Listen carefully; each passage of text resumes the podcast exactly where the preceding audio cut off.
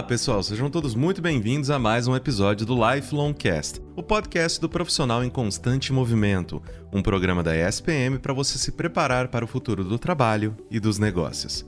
Conquistar a mente e o coração dos consumidores é o sonho de toda empresa. Uma das principais ferramentas para tornar isso uma realidade é o branding, um conjunto de ações alinhadas ao posicionamento, propósito e valores de uma marca. Eu sou Caio Corraine e no Lifelong Cast de hoje vamos entender melhor o conceito de branding e sua construção. Para isso, vamos conversar com duas experts no tema.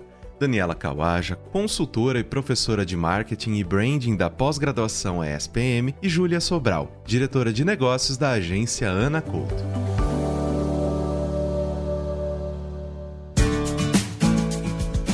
Para entender o que é branding e os seus benefícios, nesse primeiro bloco eu converso com a Daniela Kawaja, consultora e professora de marketing e branding da pós-graduação da ESPM. Seja muito bem-vinda, professora. Muito obrigada por ter aceitado o convite de participar aqui do Lifelong Cast. Um prazer estar com vocês, Caio. Vamos começar então com as definições para que todos os que estão nos escutando nesse momento estejam na mesma página. O que é branding e quais os aspectos de uma marca estão envolvidos nessa estratégia? É apenas a questão da comunicação visual ou vai bem além disso? Não, vai bem além disso. Branding, a tradução de branding é a gestão da marca. Então, assim, na verdade, é você usar estratégias definidas para gerenciar a sua marca. Tudo isso começa com a empresa construindo a marca desde o momento que ela precisa se tornar conhecida. Essa é a base, né? eu diria assim que é o fundamento principal. Se a sua marca não é conhecida, você não vai ter condições de comercializá-la. A partir daí, você quer construir essa marca com o seu público-alvo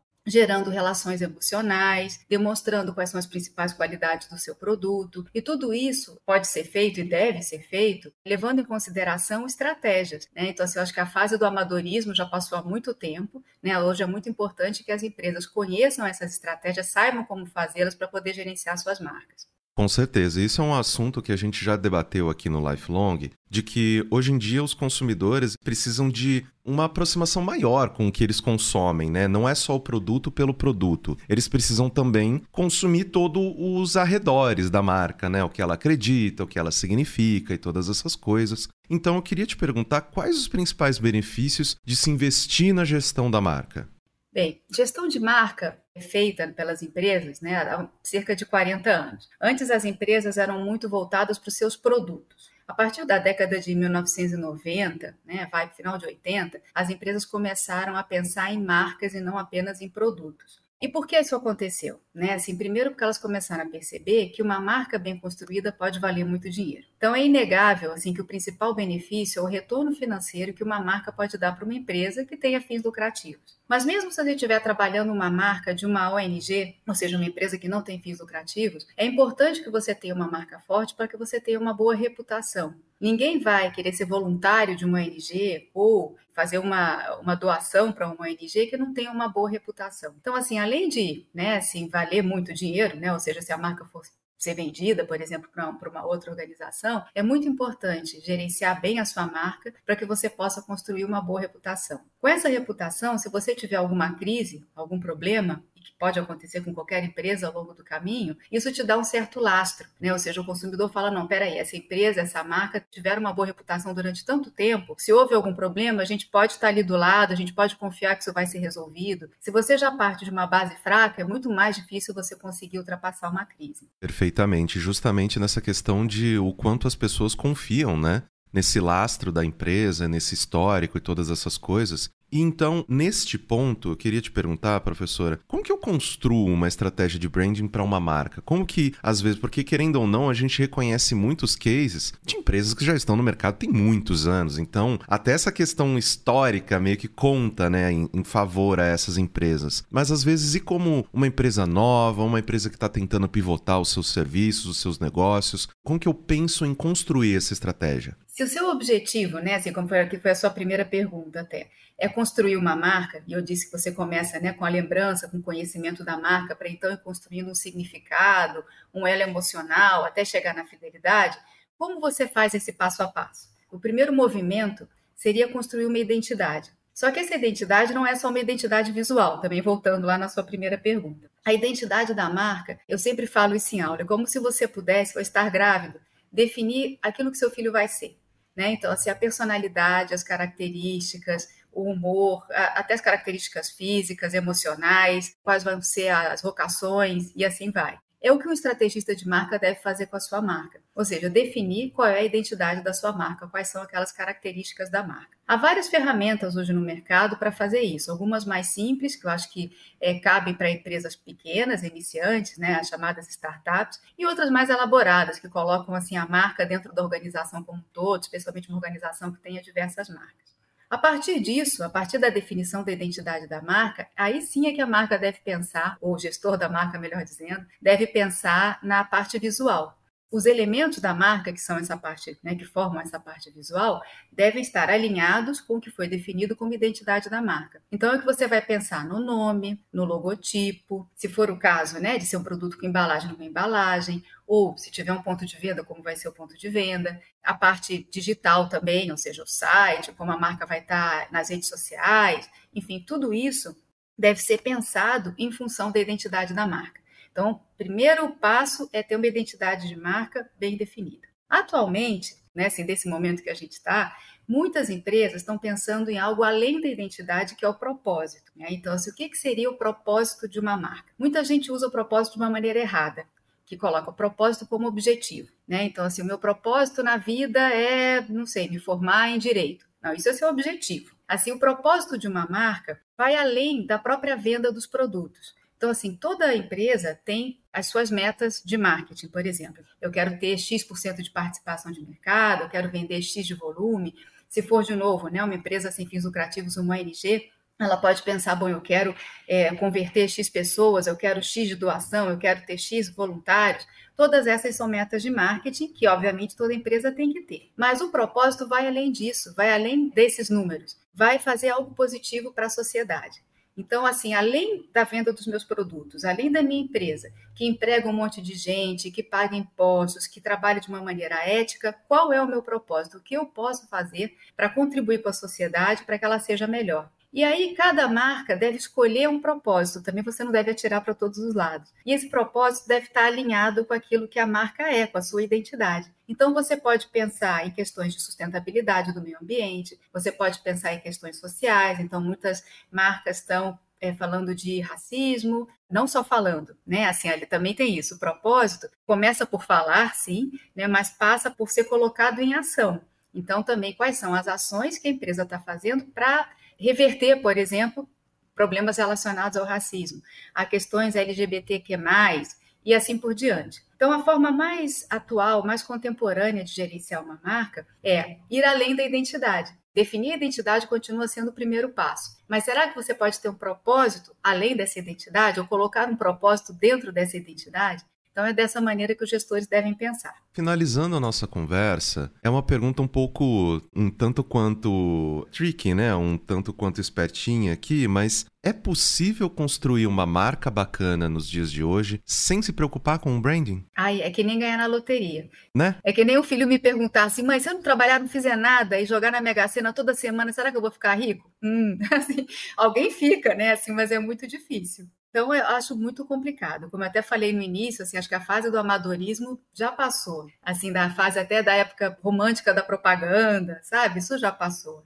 É, hoje não, você tem que ter estratégias bem definidas para poder construir a sua marca. Até porque hoje nenhuma empresa consegue controlar tudo que se diz da marca. Né? Então, assim, quando eu estudei comunicação há muito tempo atrás, você tinha né, assim, um emissor e um receptor da mensagem. Agora não, né? Os receptores também são emissores quando a gente pensa nos consumidores. Então, assim, você tem que ter uma estratégia muito bem definida para você comunicar a sua identidade de marca e para você poder também gerenciar ainda que não possa controlar, né, mas assim estar atento, monitorar, influenciar de uma maneira possível tudo aquilo que as pessoas estão falando da sua marca, que os terceiros estão falando da sua marca, o que esses terceiros dizem hoje influencia às vezes mais do que você mesmo diz da sua marca, a tomada de decisão dos seus consumidores. Então, se você não tiver uma estratégia bem definida, é muito difícil que a sua marca se torne uma marca forte porque você vai ter outros concorrentes que vão ter essas estratégias bem definidas. E não são nem é, só, Caio, concorrentes diretos. Hoje, o que a gente espera de uma marca, a gente está comparando com toda a experiência que a gente tem. Então, quando hoje a gente tem no mercado empresas de e-commerce, por exemplo, que conseguem te entregar um livro em seis horas, você começa a esperar isso também do vestuário que você comprou, do que você comprou no, no supermercado e assim por diante. Então você não compara só livro com livro, vestuário com vestuário e, e frutas com frutas, né? Você está comparando com todas as experiências que você tem. E aí, quanto mais algumas empresas se destacam em experiências positivas, mais você exige das demais. E isso passa pela gestão da marca. Exatamente. O sarrafo vai aumentando para todo mundo, né? Exato. Professora, muitíssimo obrigado pela sua participação. Muito obrigado pela gentileza de oferecer tanto o seu tempo quanto o seu conhecimento para a gente. Eu espero que a gente tenha novas oportunidades para conversar mais aqui no Lifelong Cast. Muito obrigado mesmo. Agradeço a vocês. O Lifelong Cast volta já. Na ESPM, a inovação não é apenas um diferencial, é uma exigência. Um lugar onde celebramos o inusitado. Aqui, o aprendizado vai além da sala de aula. Vivemos experiências internacionais e aprimoramos habilidades além do tradicional. Criamos networking de verdade, sendo referência na produção de conhecimento. Juntos, vamos liderar o futuro, seja ele qual for. E aí, vem com a gente? ESPM, o inusitado em constante movimento.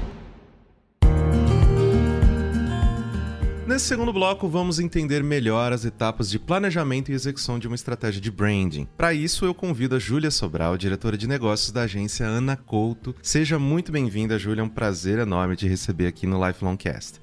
Muito obrigada, Caio. O prazer é meu. Faço parte do ecossistema da SPM, então é sempre uma honra trazer a minha visão e a visão da Ana Couto sobre como a gente constrói valor para marcas. No primeiro bloco, a gente contextualizou o que é uma boa estratégia de branding, como isso funciona, por que isso é importante para as empresas. Então, eu queria começar perguntando para ti como se começa a construção de uma estratégia de branding para uma marca. Bem, a estratégia de branding ela se dá pelo alinhamento entre a marca, o negócio e a comunicação. Então, assim como as pessoas, as marcas elas são, elas fazem, elas falam. E é a partir da consistência entre esses três pilares que a gente constrói valor de marca. Bem, dito isso, todo projeto ele inicia com um grande diagnóstico, sempre sob a perspectiva da marca, negócio e comunicação, e funciona como um verdadeiro raio-x. A gente entende qual é a visão interna né, da alta liderança, dos stakeholders, a visão externa dos consumidores e potenciais públicos finais, e a visão de mercado, que a gente olha concorrência, tendências, benchmarks. Então, esse raio-x permite a gente entender quais são os detratores, os aceleradores e impulsionadores da marca. E com essa avaliação, a gente define onde a marca está agora e para onde a gente quer levá-la. E Júlia, o que são os arquétipos e qual a sua importância na construção do branding, né? Porque querendo ou não, a gente sempre tem aquela história de ah, para quem que a gente está falando, qual é o nosso público-alvo? É assim que a gente precisa pensar nesse sentido mesmo? Perfeito, sim. O arquétipo é uma, um pilar fundamental no momento que a gente está construindo uma marca. Né? Mas ele é apenas um dos elementos que compõem esse código genético. E esse DNA é o que a gente chama de plataforma de branding. Então, engloba outros elementos, que são o propósito, a personalidade de marca, proposta de valor de experiência, o posicionamento e o arquétipo. E por que, que a gente utiliza o arquétipo na estratégia de branding? Tem dois grandes motivos, né? Um, porque o arquétipo ele ajuda a gente a se conectar com as verdades universais. Então, cada um dos arquétipos ele corresponde a uma necessidade humana que é atemporal e universal. E isso facilita com que as marcas reforcem um posicionamento e proposta de valor na mente dos seus consumidores. E o motivo número dois é para buscar diferenciação. Os arquétipos eles são como atalhos mentais que ajudam na tomada de decisão em situações em que encontramos produtos similares. São 12 arquétipos ao todo,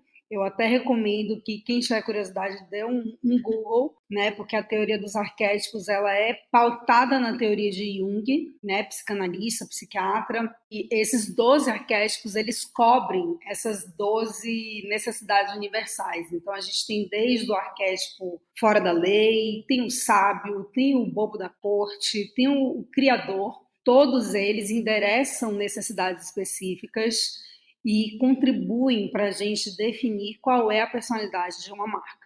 E na hora de botar a mão na massa, quais são os principais pontos de um plano de branding, né? Porque é sempre interessante a gente levar em consideração que não é só, ah, beleza, deixa eu só colocar aqui um site no ar, ter um bom plano de AdSense, porque as pessoas precisam, né, justamente conhecer essa marca, conhecer esse serviço, saber o porquê que elas estão querendo, sendo impelidas ali a consumir, a utilizar. Então, como que a gente tira um plano de branding do chão? Bem, a gente costuma dizer que execução é chave para garantir o branding, né? Quando a gente pensa em branding, a gente pensa muito na esfera estratégica, né, da construção do DNA da marca, da tangibilização disso numa logomarca e numa linguagem visual e verbal, mas execução é chave. E execução é botar a mão na massa, né? Não adianta a gente ter um propósito, um posicionamento, uma marca super bonita, um projeto incrível, se na hora de ir para a rua isso não é executado com excelência. Então, minha dica de ouro para dar vida ao branding é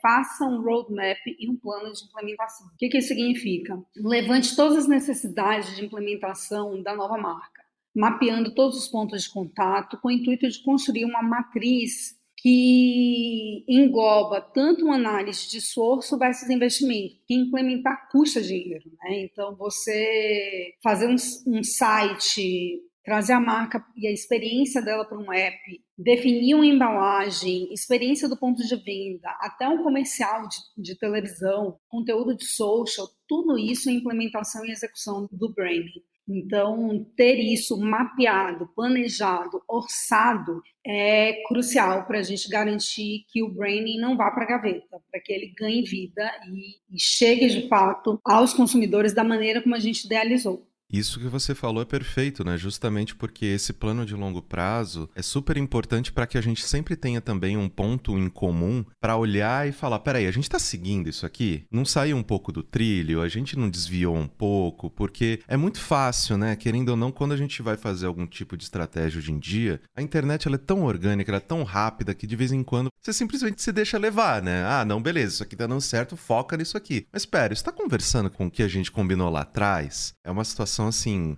muito complexa, né, no, no, nosso mercado atual. E justamente com esse plano, né, essa questão de ter esse planejamento, esse mapeamento interessante, eu queria te perguntar sobre a equipe, né, de qual departamento de uma empresa, né, que cuida justamente do brand e os profissionais que estão envolvidos nessa gestão de marca. É uma coisa só do marketing ou também deve ser desdobrado nos pontos de venda, por exemplo? Bem, eu acho que essa pergunta é excelente, porque a gente costuma falar que o branding é pauta do CEO. O que eu quero dizer com isso? Né? O trabalho do branding ele tem que promover mudanças e resultados estruturantes no negócio. E por isso mesmo requer a participação ativa da alta liderança. Por isso é crucial o envolvimento de quem está tomando decisão, né? para a gente garantir que o processo ele se concretize.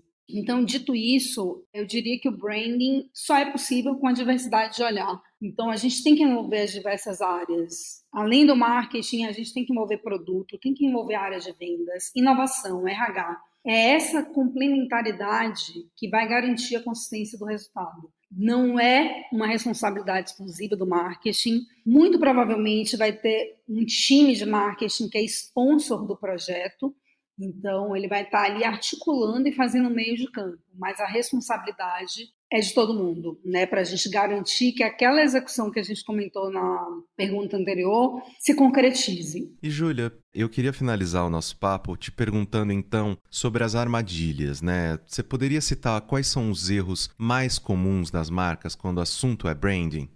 Vamos lá, eu diria que tem três erros que são muito recorrentes. A gente já falou sobre um, não planejamento da implementação, né? Então a marca se perde na hora de executar e não dá vida ao branding da maneira como a gente planejou. O segundo ponto é sobre cair na cilada de achar que um projeto de branding acabou. Não precisa mais falar disso, né? E não é bem assim. A gente vive num mundo que a gente, na Ana Couto, a gente fala muito sobre o mundo VUCA que, que isso significa? É um termo em inglês. Se a gente traduzir, significa um mundo volátil, incerto, complexo e ambíguo. Então, nada é estanque. Né? Como o próprio nome demonstra, branding está no gerúndio. É a gestão contínua de valor da marca que precisa ser consultado e revisitado sempre. Né? Se a estratégia de negócio evolui, o branding tem que evoluir junto. esse processo contínuo e não achar que uma vez concluído o projeto, ele só precisa ser revisto daqui a 10 anos. Não, tem que sempre ser revisitado e evoluído. E por último, a participação ativa da alta liderança. Eu acho que a gente acabou cobrindo esses pontos na conversa anteriormente, mas eles são os três pontos chaves que garantem que o branding vai ser construído para ser longevo e trazer resultado para o negócio, porque branding ele tem que trazer resultado para o negócio. Ele é um investimento, não pode ser visto como uma despesa jamais. Exatamente. E do mesmo jeito, né, que o branding é uma coisa contínua, e a gente precisa sempre né, revisitar, reformular, ver se os valores estão corretos e todas essas coisas. O Lifelong Cast é um podcast sobre o ato de aprender sempre, né, o lifelong learning. Então eu acredito que né, são coisas que invariavelmente fazem parte do nosso dia a dia agora. Isso nunca vai acabar, a gente nunca vai parar de aprender e a gente também nunca vai parar de se preocupar com o brand das nossas empresas. Júlia, muitíssimo obrigado pela sua participação, muito obrigado pela gentileza de oferecer o seu tempo e o seu seu conhecimento para os nossos ouvintes. Eu espero que a gente tenha novas oportunidades de bater um papo aqui. Caio, eu que agradeço e conte comigo. Vai ser sempre um prazer e me energiza fazer essa troca e compartilhar conhecimento.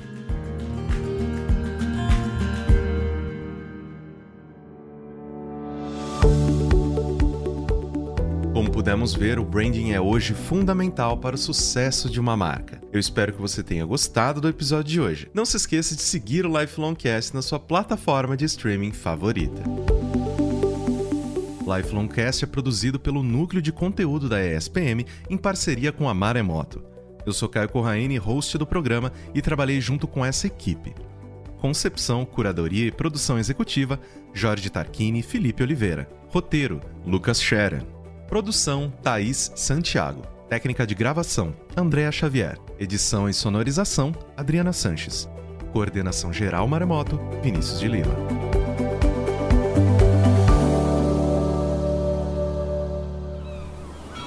Este podcast foi editado pela Maremoto.